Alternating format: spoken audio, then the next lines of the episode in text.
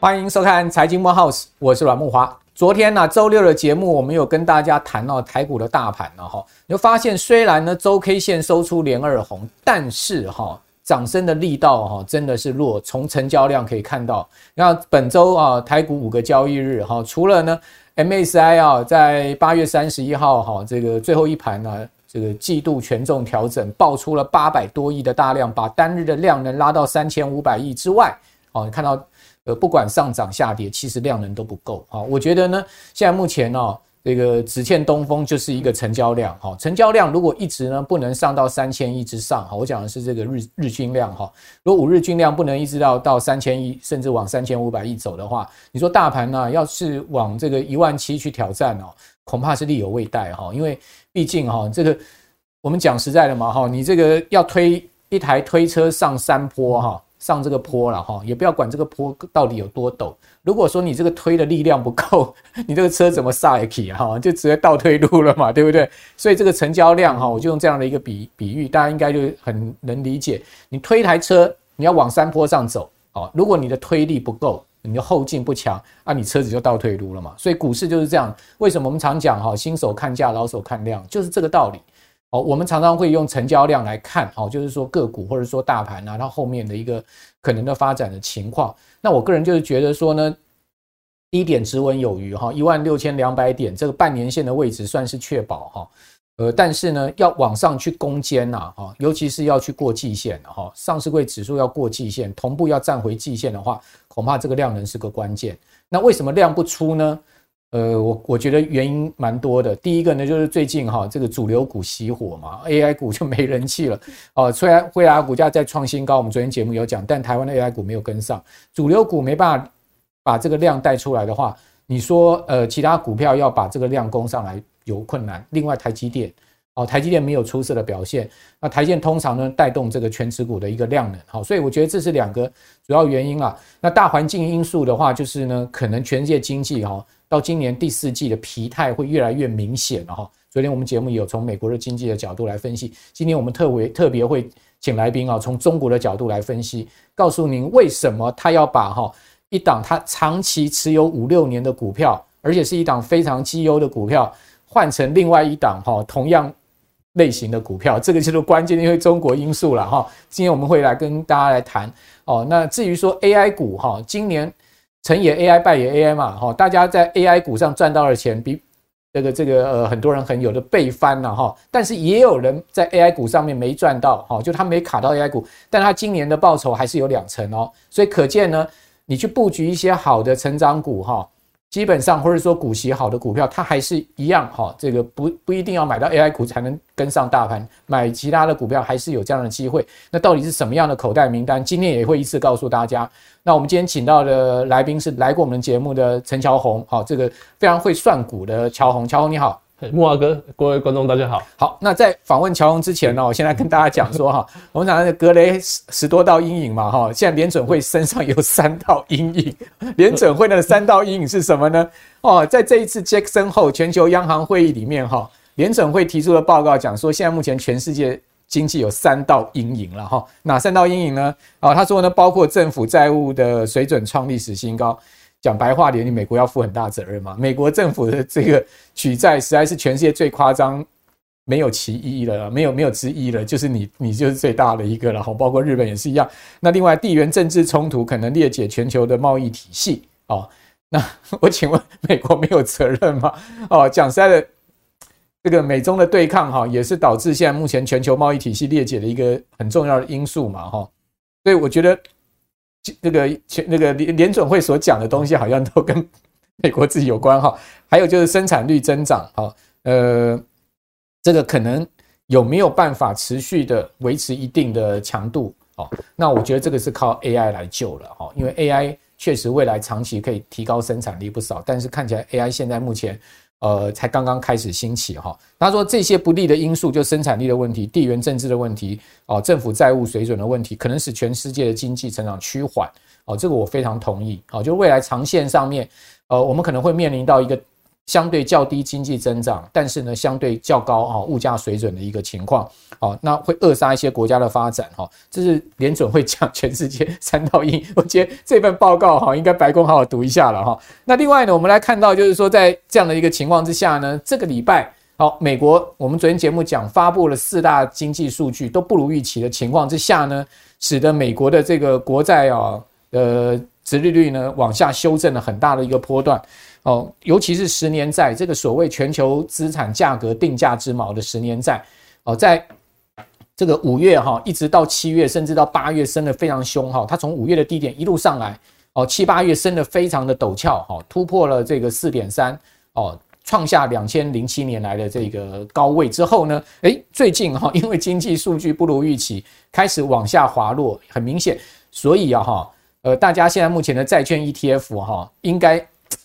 多少哈回来很多了啊，应该讲讲实话回来很多，因为听说今年有 三十万人持有债券 ETF 被套住哦，从年初啊由由股转债哈，结果呢没想到转得太早，所以我们节目有没有跟大家讲？我们虽然一直跟大家讲存存在是必要的，存在感很重要，存在存 ETF 的债券 ETF 是一个对的方向，但是我没有跟大家讲分批进行。慢慢买，不要一次给它修 hand。你每个月买的话，你的平均成本就出来了嘛，就变定时定额嘛。如果你存到现在的话，基本上哈，你就不会有这个很大的压力了，对不对？你一次转，你所有股票卖光转成债券，那你当然现在压力很就相对大哈。各位可以看到，确实今年是债不如股，那明年会不会翻转回来变成是股不如债？我觉得这个几率很大。因为现在看到整个经济的疲态，股市啊未必会一直维持这么好的行情啊。你会发现最近的动能已经渐渐趋缓的情况之下，虽然说股市大涨，但是呢债券出现了小幅的下跌哦，很多人心里面可能会有压力。但是我觉得这个事情说不定明年就会平反下来喽。好，但另外一方面呢。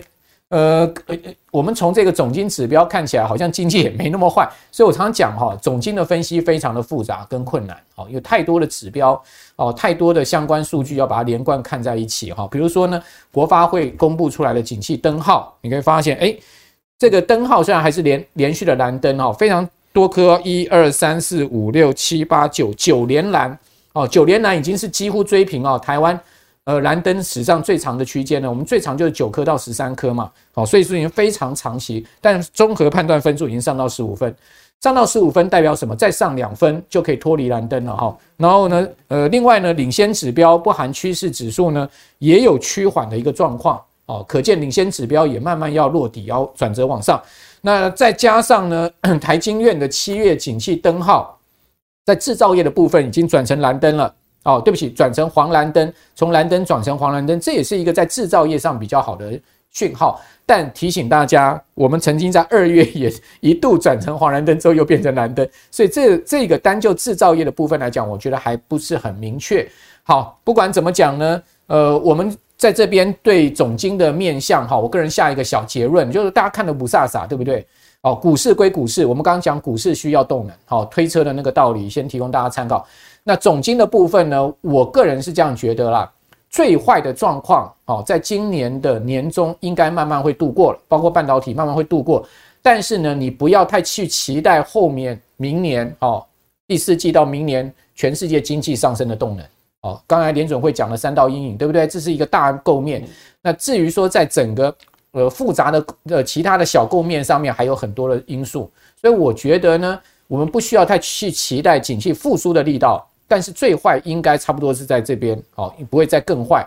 但复苏的力道是有疑问的，哈，哦，那最怕的就是什么呢？会不会有黑天鹅出现？因为利率居高在五趴以上，股市呢什么都不怕。你说经济衰退它会不会大跌？不会。你说呃这个呃呃什么样的状况才会造成股市真正的大崩盘？哦，经济衰退加上黑天鹅，哦，所以各位。如果明年有黑天鹅的话，股市才会大跌。什么样的黑天鹅？美国商用不动产、美国金融呃银行的问题，这两个不出问题，我认为即使景气复苏的力道有限，股市也不会大跌，只是说它可能就是行情不会像今年这么亮眼。好，那反正不管怎么讲，我们财经报就会持续帮大家每个礼拜追踪了哈。一次讲那么多，马不好了，对不？好，我们还是来问一下乔红哈，乔红这个要。第一关要考验你了哈。这个我我不知道你有没有阴影了，有时候要考验你，大家都有阴影啊。那呃，要要让你来对照一下上一次你来我们节目所告诉大家你长期存股的标的，今年以来啊，这个绩效如何，以及你有没有做一些调整？呃呃，应该应该这么说，就是说呃，基本上呃，今年其实上半年我觉得它是维持一个多头的走势嘛，哈，因为我们从呃去年台股最低来到一万两千多点嘛，哈，那到年底的时候是一四一三七，我记的是一四一三七，然后开始涨，然后最后涨到一万七千多点嘛，一万七千三。然后最近呢有回档到一万六千二左右，但但我觉得上半年我觉得算是相对好好做的，因为它因为其实它跌跌的够深的嘛，那很多股票其实都做一个蛮明显的反弹。好，那其实我其实本来到嗯、呃、最好的时候，今年我的我我我我都看呃总资产，我比较不看个股，总资产的报酬率大概有差不多三成左右。哦，那不错啊，那你是打打败大盘哎、欸。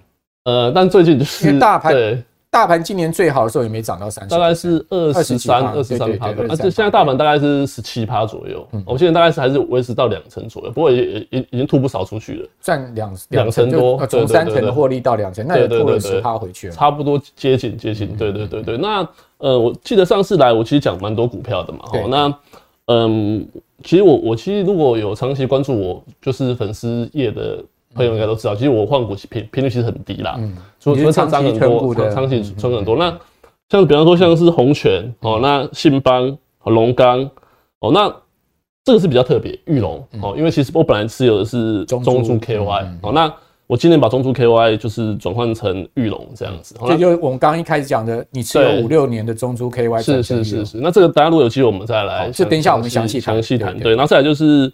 中心电是这样，那中心电基本上上次来我也也有也有聊过嘛，那时候就那个时候股价在九十几，对，然后后来飙到一百四十七这样子，然后后来就是因为有云豹假设避避案嘛，跌到一百一百零五这样，但我其实我还是持有，就是报上去报起来，但我我我买的够低了，我五六十开始买这样。好，那等一下也讲一下，这这其实还是看好中心店的原因。对对对，那再来就是说，嗯。茂联 K 上次有讲，但因为它最今年最高来到三百四嘛，那我三百以上我就逢逢高。它跌到两百多哎，我已经我我已经获利了，哦，你获利了，那你真的躲过了这个大幅的下跌。因为它其实就是获利衰退很明显，因为我们有时候我们去看公司的。OK，所以你卖掉的原因是因为获利衰退。对，因为他其实已经来到我我的合理的，因为我我我买股票我会给他一个目标价，那他到到达我的目标价，那如果没有在新的动能让促促使股价再往上走的话。那我就会换股操作嘛，因为我们都不是郭台铭，就是我们都不是亿万富翁，就是我们就是还是会以我的操作，我还是会集中持股啦。当然，就是说不是每个人都可以选总统的。就是我们就是我以以我的风格，我就是持有大概十单股票。OK，好。茂茂联 KY 你是卖在高点三百多以上，我就把它出掉。那厉害。对对，因为它从三百四跌到两百四嘛。对对。那你现在会不会考虑把它买回来？诶、欸，不会，因为我我因为我比较不我比较不喜欢买衰退的的公司，哦，就是我我如果要买，我会等到它有有利多出来，OK，因为现在现在你不晓得它会跌到什么地方，对对，因为它其实目前确实是在在下就是下降趋势啊，对，那这样的公司我就我会等这样，我会等，对，那另外还有等就是邦特，因为它涨涨动性没那么好，所以我也不会把我也我也做做出掉，那主要是这样，那我觉得今年来讲，我觉得嗯。下半年开始，我觉得操作难度就刚刚如木华哥讲，就是说因为大环境其实很很就是有有一些状况嘛，比方说我们我我们刚刚讲到，就是说联总会可能会持续升息，那可能经济全球经济可能会步入衰退，这样的因素，在这个这个地方，我觉得要要买股票就相对会比较难，因为你你你会在布局方面可能会嗯找不到一个一个核心，或者说你你很多公司你去看它下半年的的财报，比方说像信邦，它的获利开始就会有一点点趋缓。哦，你有发现信邦？对对对对对，或者是台台积电的财报也没有没有那么没有那么好啊。嗯、那我觉得这个就这个时候就是以我来看，我就会用闲钱买，然后我们就会去看明年的，就是说今年我可以接受今年稍微差一点没关系，那明年的展望要要要可以好的，那这样的公司就是我我会布局的主要的一个。所以这这这呃这五档你现在都还是继续要持有就对了。这五档对，这五档我目前都都都会长期持有。嗯，看到。信邦其实本益比不低哦，二十二倍哦。对，信邦我觉得，因为它长期以来本益比就是比较高，因为它其实获利成长一直一直很稳定。哦，那你你会发现突然有一档股票就哎，像是中心店，它的它的所谓的本益比，是因为它相相对第二季把那个二十几亿的那个罚金，对对对对，因为它有这个这个这个因素的关系，否则的话它跳到几乎零了。对，那他们的特特色其实就是哎。但我中信电是意外的，因为它有业业外业外亏损，不然否则他们的上面的 EPS 好都是还是都是成长的一个状状态这样子。对，大概是这样。现金值利率的话，就股利值利率的话，大概在。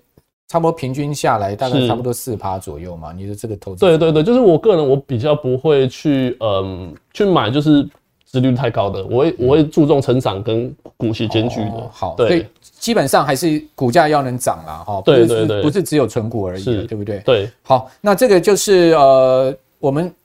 检视一下哈，乔宏他上一次来到现在，其实也很大一段时间了哈。是他的这个持股变化，就最明显就是把中租 KY 好换成这个玉龙哈。那同样类型都是做租赁的哈。那等一下问他理由在哪里？另外把这个呃茂联 KY 跟邦特把它砍掉哈，换换成其他持股。好，那呃上次你有来谈到了，就是说其实你一直在看中心店、重电，你甚至看好中心店更胜华城嘛。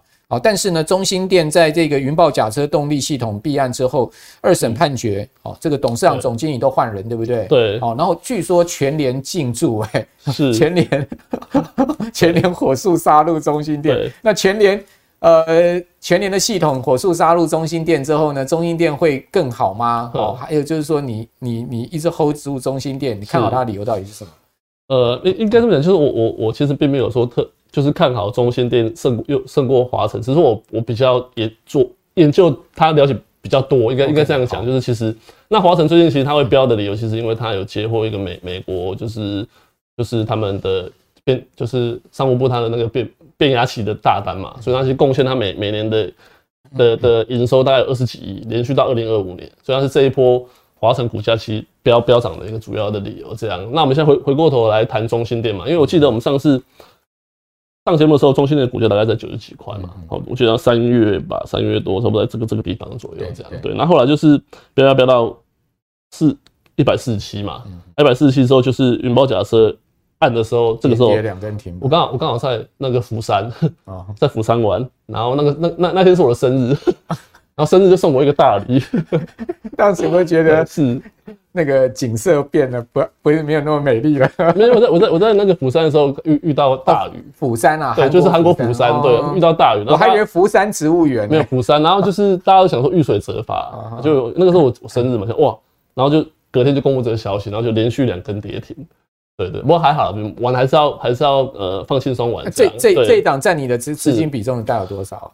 目前大概是嗯六。大概七七七趴左右吧，那那还好啦，没有啦，因为我们我们我们持股本来就不可能 不可能对，因为有有有就是我我年轻的时候，比方说我刚买股票的时候，可能就大概就只只有三档股票，非常非常集中，因为我现在年纪其实已经已经有了这样，对。啊，有小孩，那你有长有有有有有长辈这样，所以持股会稍微我觉得就是会稍微比较分散一点概持有四档，更更安全一点的，对对，那可能会在持有是有一点 ETF 这样。对对对，那我们回回回头讲中心店嘛，那嗯，我觉得我先讲结论好了。好，我觉得呃，对，我觉得呃，假云豹假车这个事件对中心店比较像是一次性的事件，OK，一次性的利空，一定是啦，因为对，应该不至于再出什么弊案了吧？对，因为因为我我因为因为因为呃云豹变基本上它已经进入司法程序了嘛，就是已已经进入法律法律程程序，那这个我们就不多谈。比方说你说董事长判刑嘛，对不对？那他基本上他也也就是已经。嗯，把棒子交给他儿子，他就退退居幕后了嘛。然后再来就是说，嗯，罚款就是二，我记得二十一亿吧，二十点九亿还是二十一亿左右。那他第二季的财报出来，其实比我预期还要好，没有亏损。对对，它等等等等等于说整个上半年，呃，几乎损一两平啊。我记得好像是赚零点一四吧，上半年这样子。对对啊，如果你用这个角度去算，当然它的 EPS 就会比较没那么好看哦，因为。本来我们我们法人估它今年大概可以赚六块嘛，六块左右啊，可这样一下去可能就是只剩下两块五到三块左右这样子。对，那我我觉得那再来就是说，因为它连续跌两个跌跌停板嘛，那就刚刚卢木阿哥讲，就是说他的那个呃，他其实跟呃全联全全联全联家族林敏雄，其实他他们是九十认识，其实二十几年了。那其实全那个他们也长期持有中心店的的的股价持有十几年了。那他其实就火速就是。呃，救援就救援他，就是董事嘛。因为你现在去看，呃，中心店最大的就是持股的，嗯，的的的一家投资公司叫做盛源，盛源投资。那其实那个就是就是林美雄家族的的的的资金在里面这样子。那我觉得这个其实对于股价止跌，它其实是有有帮助的。哦，那基本上因为一百四十七我没卖嘛，所以跌到九一百零五七我我我还是没卖。哦，那其实跌下来基本上我我我有接了。那会会接的理由是我我我应该这么讲，就是说我会去看它下半年跟明年的展望。OK，就我我觉得我觉得是 OK 的。对对，那因为基本上我觉得它下半年应该是至少是赚两块五到三块是没有没有太大的问题。好，那你看它七月的营收。呃，基本上也是还是不错啦。我觉得它其实趋势是向上，就是蓝色是二二零二三年今年的营收嘛，它其实营收其实确实是有在成长。那七月营收其实要去年同期成长三成嘛。那如果顺照这个趋势走的话，今年应该下半年我觉得有机会赚到三块钱左右。那那明年的话，呃，法人估应该是有机会到七七块到八块左右的水准嘛。那我们简单简单计算嘛，就是说假设它今年赚六块好了，哈，那它股价在还没有爆发。就是云爆必然的时候，它其实股价最最高来到一百四十七元，嗯，就等于说市场给它的本益比最高是二十五倍，嗯，二十五倍。好，那如果因为你现在买就是要长期持有的嘛，哦，假设明年它的 EPS 来到七块好了，那如果市场就是比方说它获利成长嘛，那市场逐渐淡淡化这个消息的话，回归到基本面来看的话，如果市场给它至少二十倍本益比，二十倍就好，也会回到一百四啊，就是一百至少一百四嘛，所以我觉得。这个点我觉得是是是我我会就是它跌跌到一百零五，我我有买的主要的原因是这样了哈，蛮客观分析的，我觉得挺好的，就是说用这个预估获利的情况，好去估计它的这个合理本益比的状况，然后算出合理的股价的高低位置哈。那我想这个其实是呃这个一般专业投资人都会去做的功课哈。那乔宏刚刚也从中英电这档股票上面告诉大家这样子一个例子，其实最近哈有一档股票哈。这个越涨越便宜啊！大家都会觉得奇怪了，股价从那个呃一一两百块美金涨到五百块哈，怎么会越涨越便宜？好，我一张股票呃当初买可能两两百块钱美金，好，就买一股了哈。美国买股票是买股的嘛哈，一股两百块美金，现在涨到五百块美金，两百变五百，怎么会更便宜啊？大家应该知道我讲哪一档嘛哈，就是回答 对不对？越涨越便宜到底什么道理？我们讲说越涨越便宜，你不能从这个买入成本来看，你是要用它的前瞻本益比来看。前瞻本益比是什么呢？因为我们都可以去推估它 forward 未来十二个月哈，它每一季的 EPS。那如果用辉达现在那么强大的赚钱能力，而且持续成长的一个赚钱能力来看的话，这个礼拜一辉达股价不是四百六十八吗？那周四周五都已经来到五百美金。那我们用四六八来计算，辉达未来十二个月预期的这个获利呢是三三倍左右。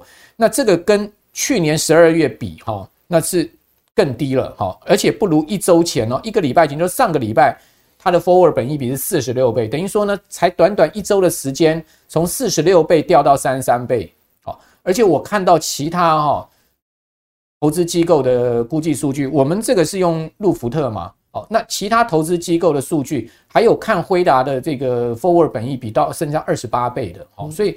很多数据估估这个大家估值不一样，就是你 EPS 的这个呃估估算的方式不同，所以预估本益比哈，不管怎么讲，现在目前华尔街所有分析师没有一个人给辉达是卖出平等，好，全部都是买入平等，你就知道说呢，如果辉达不股价不涨的话，我也不知道什么股票会涨了啦，好，就变成这样的一个状况。好，但问题就是 AI 这么诱人哈，居然你今年没有买到 AI，会不会扼腕？好，这个是第一个要问你，第二个呢？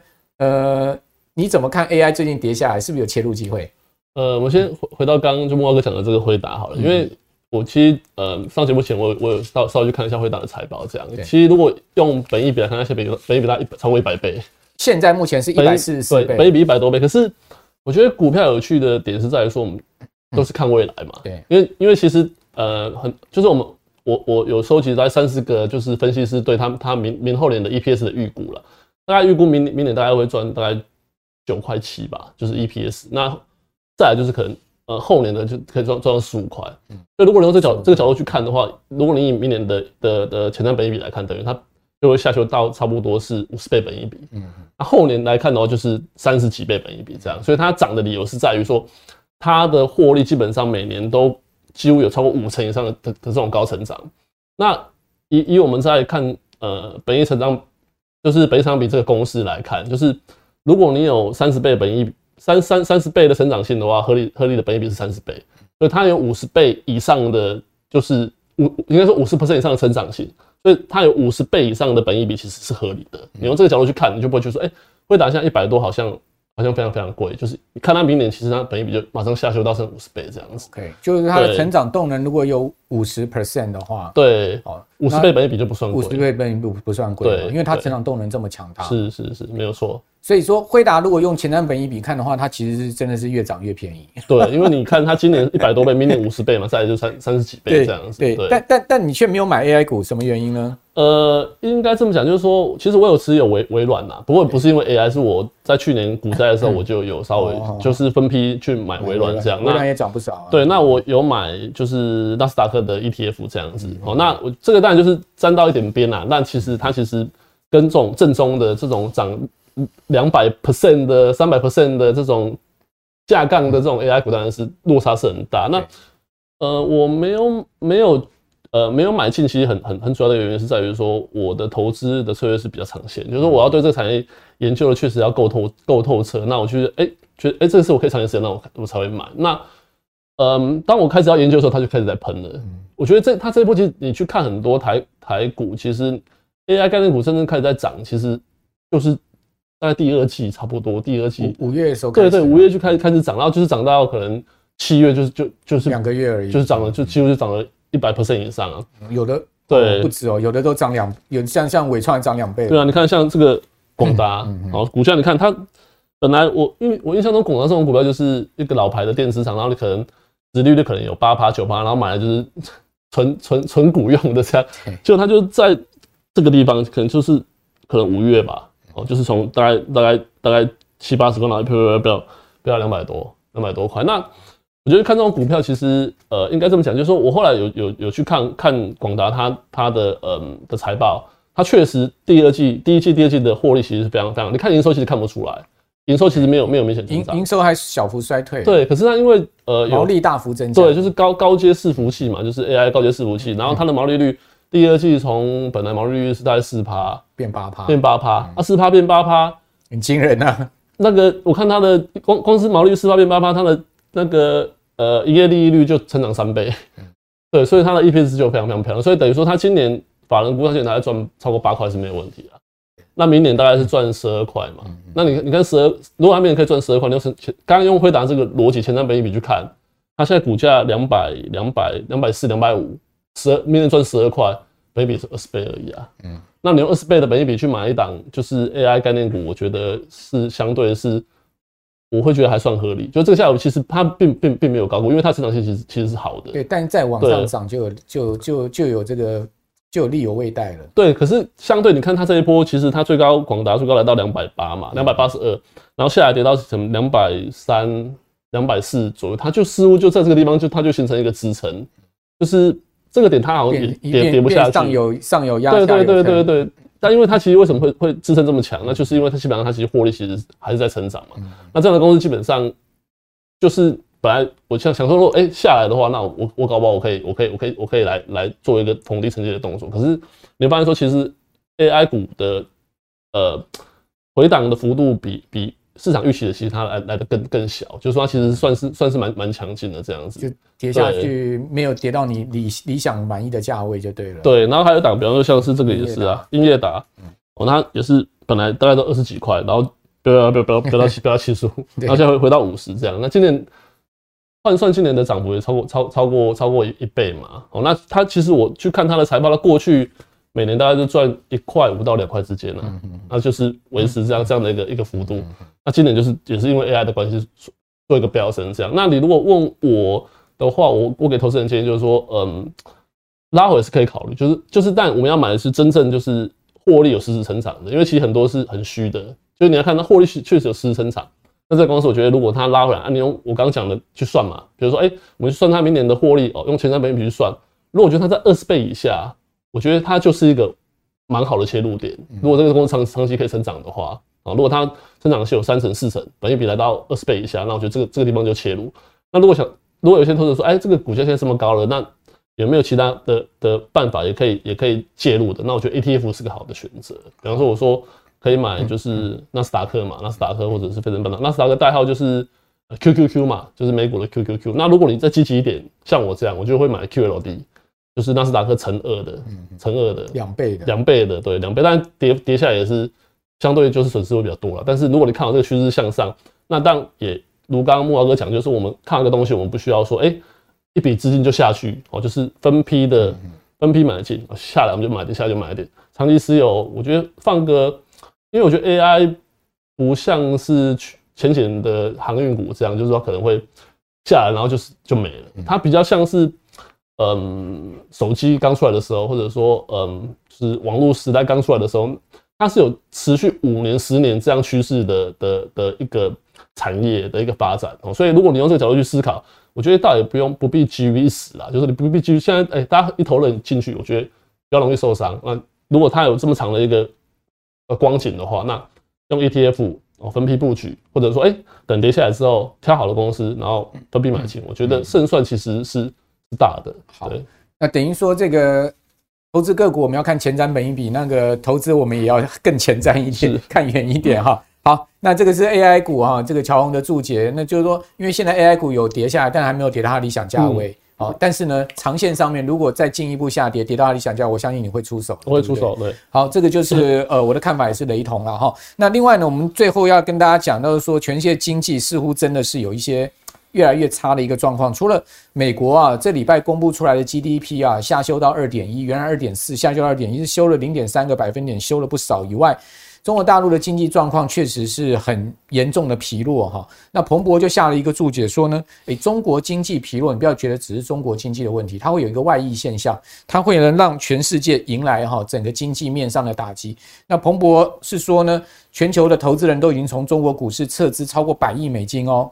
大规模的卖出蓝筹股，高盛、Morgan Stanley 也下调了中国股市的目标。啊，高盛也说呢，亚洲地区啊，哦，其他经济也可能面临到中国经济不好的一个外溢风险。事实上，台湾的经济跟中国大陆联动也很密切嘛。台湾的经济，你看到今年传产业，哦，看水泥有有像样的行情吗？对不对？台泥、亚泥，你看到他们的股价是怎么样？你看到中钢、中红。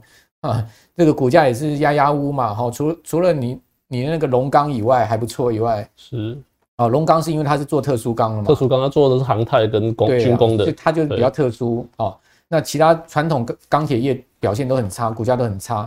那另外台塑四宝，你看它的股价真的是持续在破底，而且是跌破年线哈。南亚、台化都是跌破年线，而且还持续在往下掉哦，这些都很明显跟。中国大陆的经济是挂钩的，所以说传产业影响非常的大哦。为什么传产股今年哦表现的那么差？我觉得原因在这个地方。那当然这边接下来问乔宏，就是说美国经济看起来未来可能会不如预期，好，或者说呢降温。那中国的经济又这样子，另外韩国、泰国最近的央行总裁哦也纷纷下修他们国家的 GDP 哦。最主要原因就是因为他们认为中国经济复苏看起来是。不但是没有复苏，反而更差的一个状况。好，那在这样状况下，哪一些个股的成长性不会受影响呢？传产股恐怕我们刚刚讲水泥、钢铁、塑胶 要避开吧？是，呃，应应该这么讲，就是说，呃，我觉得各各国的景气都有一个循环嘛，就是说它可能会有扩张，然后收缩期。那我觉得，不管是台湾或者是美国或日本，它都会会有这样经历这样的一个循环。可是我觉得。投资最主要其实还是要看趋势，因为正常的循环，我觉得那个都我们都可以接受，因为不可能永远都是就是都都都好的，有时候有时候会比较坏。哦，那我觉得中国的情况是是比较比较特殊的，就是其实呃，我们从它的就是房地产啊，哦，然后然后政府债啊，然后嗯，资金资金资金外外流啊，然后其实其失业率这样很等等，我我觉得大家其实讲很多，所以我其实在在在在这边其实。不太需要再去追溯，但其实状况其实它其实是趋势往下，我觉得这个很明显，所以这个是就是一个一个一个一个一个趋势。那我觉得从这个趋势来看，我我会觉得说，如果以我自己目前的投资的方法的话，我会建议就是呃避开中国内需的，就是说我我这个公司有百分之百是以中国内需为主的股票，我我现在肯定不会去去去去接触。有例子吗？有啊，比方说有一档股票叫做大 DKY，它是做嗯中中国就是幼儿园的教材的。它在疫情前期基本上其实股价都两三两两两三百块吧，那就不就跌跌跌跌到现在大概这样个呃呃几几十块这样的一个股价。那真的是跌到大。对，比方说像有，我 这个比喻非常好。对，是大地下面不晓得还有还有还有还有没有？哦，千万不要这么说，对对，千万不要这么说。那比方说，像是一个叫做立丰 KY 嘛，哦对对的，就是也是以以，但这这公司我就会进，但我觉得有时候并不是公司本质不好，而是那个大环境是比较差的情况下，你公司再怎么优秀，你其实我就有有点很难实力的状况，我我会觉得是这样哈。那呃那第一个就是我可能会避开就是中国内需占比高的，再就是我会检视我自己的的投资组合嘛，因为我是有可能十档股票，然后 ETF 这样，那我就看说，哎、欸，那我我会降低，就是说，哎、欸，比方说我这个公司它可能过过于依赖中国的营收哦，占比占比过高，对对对，那我就有可能会适度做一个调整。例如呢？例如比方说刚刚有有提到，就是说，嗯，就是就是中租啊，哦，中租，所以这也是你为什么把中租换掉的原因。对，因为中中其实它其实租赁业大家都知道，它其实是。蛮好，蛮蛮获利的，蛮蛮好赚的一个行业。它其实是获利是好的哈。那台湾其实有租赁三雄嘛，像中租啊，然后裕隆啊，然后和润和润这样三三档股票。那其实中租今年的走势其实非常非常弱，很弱，非常非常弱。我很少看到中租这么弱。对它其实你去看它长期来看，它每年几乎都正报酬。那今年基本上其实非常非常弱哦，就是我今年大概是负十三吧，它这张股票的的的的的年度绩效是负十三。那你可能看到中租这样点，你可能会想说，哎。那是不是所有的租赁股其实都是一样，跟它一样差？其实不是这样子。哦，对，来看看其他的，就是租赁三雄就是大比拼这样子。你看这个有中租，然后和润跟裕隆刚刚讲嘛。哦，今年到目前为止，哦，就是八月八月底的绩效为止，就是你会发现其实只有中租一个人是负报酬，哦，负十三点九。嗯，好，那你看和润涨了超过四成。嗯。哦，那玉龙其实基本上也也接近三成的一个涨幅，这是今年以来的报酬。今年以来的报酬有，有算除权息吗？有，这个是把它的现现金股利填填回去的。哦、对对对对，含息报酬，含息报酬的含息报酬这报酬率这样子。对，那基本上上半年的 E EPS，如果你看中途其实还是不错，哦，还是不错。啊、对，可是你要你要看，其实它跟去年同期它的它的净利其实是衰退的，衰退奇葩，但其他家是成长。和润它其实是持打平，打平，它涨最多，它它打平。那我觉得和润基本上它其实。它有，因为它上市的时间比较短，它筹码比较集中，对，所以我觉得它有一点筹码集中跟特定人，嗯，特定买盘的筹码面的意味，对，筹码面的问题。那这个我们就先先不要说。那玉龙是几乎几乎是就是正成长，就是二十二%。不错，玉龙每一年都稳定成长。对对，所以我觉得你去看，你去对照这个它的涨幅跟对照它的今年的获利或衰退，你就觉得，哎，它其实跌的其实并不冤枉啊。嗯，哦，它它其实是有有赚钱的，基本上就是股价要给它一个好的回馈嘛。好，那。那中珠基本上就是就是亏这样子亏损，所以现在来到本益比，其实中珠已经来到十一倍，那玉龙是十十三十三倍。那刚刚回回回到刚刚主持人讲的那那那个问题嘛，就是说为什么我会把嗯中珠换成玉龙？嗯，因为基本上其实是租赁租赁股，那大家都知道，其实龙头股其实是是中珠嘛，因为它的 base 其实是最大的，可是它有一个很大的问题，就在于说它的。中国的占比其实是最高的，哇，三成，嗯，它的中国占占比是三十一趴嘛，那和润大概是十五趴，那裕隆大概是十二趴，哦，那中租的还有一个问题就是说，它的这个中国这个资产占比是三十一趴，可是它上，可是上半年中国的获利占它的公公司的大概是四四十四十几趴，大概我记得四十七趴左右，就是它营收占比三十一趴，获利占比是四四四十几趴。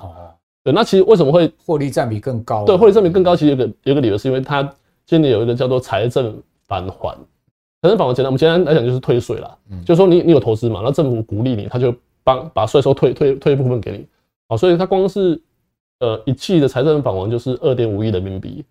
对，那这个东西不不不能够保证明年或后年还还会还会不会有？是啊，所以这个东西如果取消的话，那相对对它的一个获利贡献就会就会就会有影响。好，那。我刚刚就回到刚刚讲，就是说我我个人会比较不看好，就是中国的市场这样子哈，那所以我就会选择把把股票，比方说转转到就是转到像玉龙这样子。OK，我把它转到。但玉龙除除完全息之后，它也比较明显的下跌。哦，这个这个我我我我要去我要跟大家做一个解释。对啊，因为这一段对这一段跌的蛮重的。对，这是它除权息吗？对对对对，它它除息跟权一次除嘛？对。那因为它其实为什么会会跌跌这么多？哦，它主要原因是因为它其实。你看它的它的这个是它历年的一个一个配息的状的状态，它它其实每年几乎都配，像比方说像今年它的现金股票股利是配一块，对对，配一块，等于说它就是股本膨胀膨膨胀一层嘛，膨胀一层，对，所以你看它股价现在来到一百七十八，嗯，你把这个一层填回去，然后再把股利加进去，那些股价是两百，嗯，股价是在两百块以上，所以它其实虽然有跌，但是。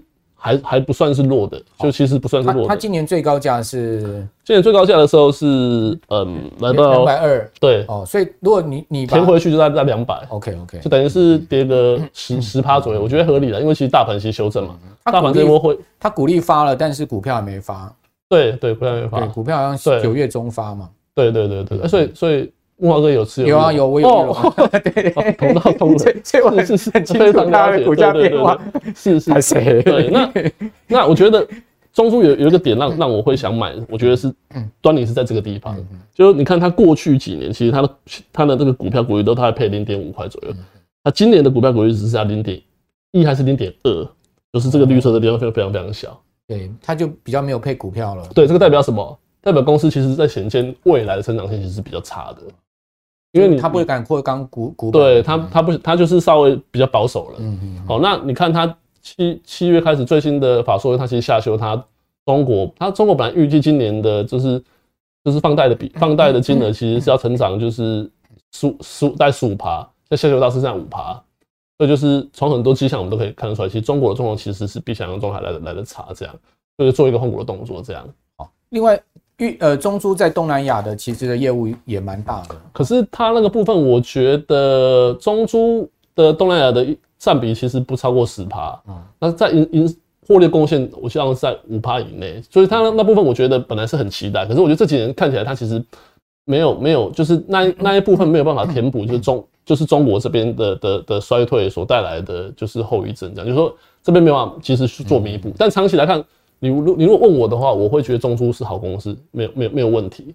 只是因为我我会希望说晚晚上可以比较好睡觉，就是我就可以睡得安稳，所以我就好，好公司遇到逆风了。对，就是那我就是一样嘛，因为一样的东西，一样是租赁股。那我觉得玉龙在的获利是成长的，然后它在中国的占比是较比较低的，那我就做这个动作，这样好，很有道理哈。就是说做一些同类型。股票的这个转换是啊，基本上也不失为是一个蛮聪明的策略。那等到中珠这个逆风变顺风了，我们再把它买回来也不迟嘛。是因为我觉得中国这种趋势短期可能不会改变，可是长期我觉得这个很难，我觉得有点难难难难以预料了。所以我们就持续观察木华哥的节目，给带来我们最新的这个。也要听持续来啊。是。最后这个。股市爆料同学会哈，C Money 的股市爆料同学会有同学有问题啊，请教你说，他说永丰金今年探就贼了哈，明年配息有机会配零点八元，而且呢也看到不少财经专家在推荐，股价因为跟大陆铺险问题跌了很多，哦，现在适合借钱借钱哦，OK 是来抄底永丰金吗？哦，那反正大陆的问题现在都影响到金控业嘛，对不对？对对，这个这个问题你你觉得怎么回答？呃。我好像刚刚中租有稍微讲到中国的情况，那嗯，我我觉得应该这个问题可以分两个层面来讲，因为他刚刚第一个讲到借钱嘛，嗯，那如果你问我的话，我觉得借钱是一种双面刃啊，对，就是你如果顺风的时候，你它可以增加你的融资嘛，对对对，你可以增加你的报酬率，可是如果是逆风的时候，你可能那个亏损会加倍，这样压力很大，晚上可能就睡觉就是是是是，那我觉得借钱是很非常非常专业的行为，但我我我本身会，但是。一般投资人我比较不建议他做这个动作，就是说，哎，我们就是用闲钱来买，我觉得相对比较好，除非你你你很专业。好，那这是第一点，就是说，再就是你要考虑到你的那个借贷的资金的成本，对，因为现在如果比方说他的你的报你的投资标的物的报酬率不高的话，那你的利率又很高的话，那你一来一往其实你你没有价差，没有价差。好，这第一点就是关于借贷的，我我的看法是这样。第二永，他说是永丰金，是不是？对对，永丰金。这个我刚好之前刚好有看到一则新闻，我我如果没有记错，呃，在在在中国大陆，就是它的放贷跟投资比例最高的公司是中国信托，嗯，我记得好像是五五成左右吧，占净值比啦。对，占净值比最高大概是五成啊。我记得永丰也是在前几名，嗯，应该我记得好像在在差不多四成左右的的净值比这样子。对，那我刚讲就是我对中国长期其实比较不看好嘛，好那。嗯，我觉得长期来看，金融股的报酬率都输大盘，这很现实。大概呃百分之七十的金融股的报酬率都输大盘。那我觉得永丰金的长期报酬率也不会输大盘哦，所以也也是输大盘。所以我我我我觉得，如果是你要持有永丰金的话，如果是以我我来看，我会去买中国铺险比较低的的的公司。后面，但我我现在我现在没有名单，我不知道。是金融股。对对对，我我我我我不知道，这是第一个。再来就是说我可能会建议你直接就持有零零五零。哦。如果你要你要你要你要用借贷的话，因为你毕竟你持有五十家公司，跟持有一家一家公司的风险是持有五十家公司的风险是比较小的。对，或者像我们昨天节目，呃，也有也有谈到了，就是说你要存金融股的话，你不如存相关含金量高的金融的含金含金量高的 ETF。对对是，或者是一个方法，或者一起一起来存存玉龙，我觉得也 是一个选择。其实玉龙也算是金半个金融股啊，因为做租赁的，其实基本上也是也是做放贷。其实你只要把玉龙跟永丰金过去十年的报酬率打出来看看，我觉得答案就会很明显哦。OK，，好，是大概是这样。好，对，嗯，也不是说永丰金不好，看银行本来就很辛苦了，家大业大，要那么多人，那么多分行，那么多水电费、管销费用，对不对？哦，理专线也不好管啊，所以说现在银行很辛苦哦。还好永丰金有一个永丰证券这个金鸡母哈，其实永丰金啊最主要就是靠永丰证券。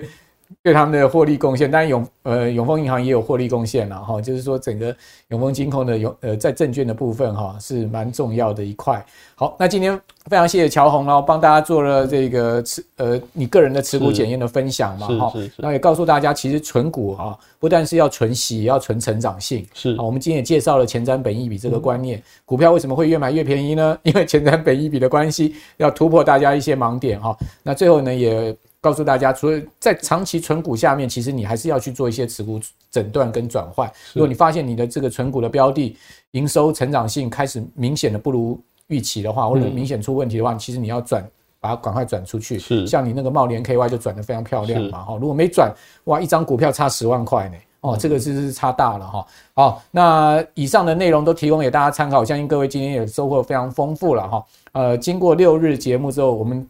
这个投资的功力又更上一层楼了，对不对？这就是我们节目的呃，这个我们开办的一个宗旨了哈。那我们会请更多的好的来宾来跟大家不断的分享哦他们的投资诀窍。好，那我是阮木华，呃，喜喜欢我们节目的话，记得哦要帮我们点阅、按赞，同时把我们的节目推荐给您更多的好朋友。我们就下次见了，拜拜。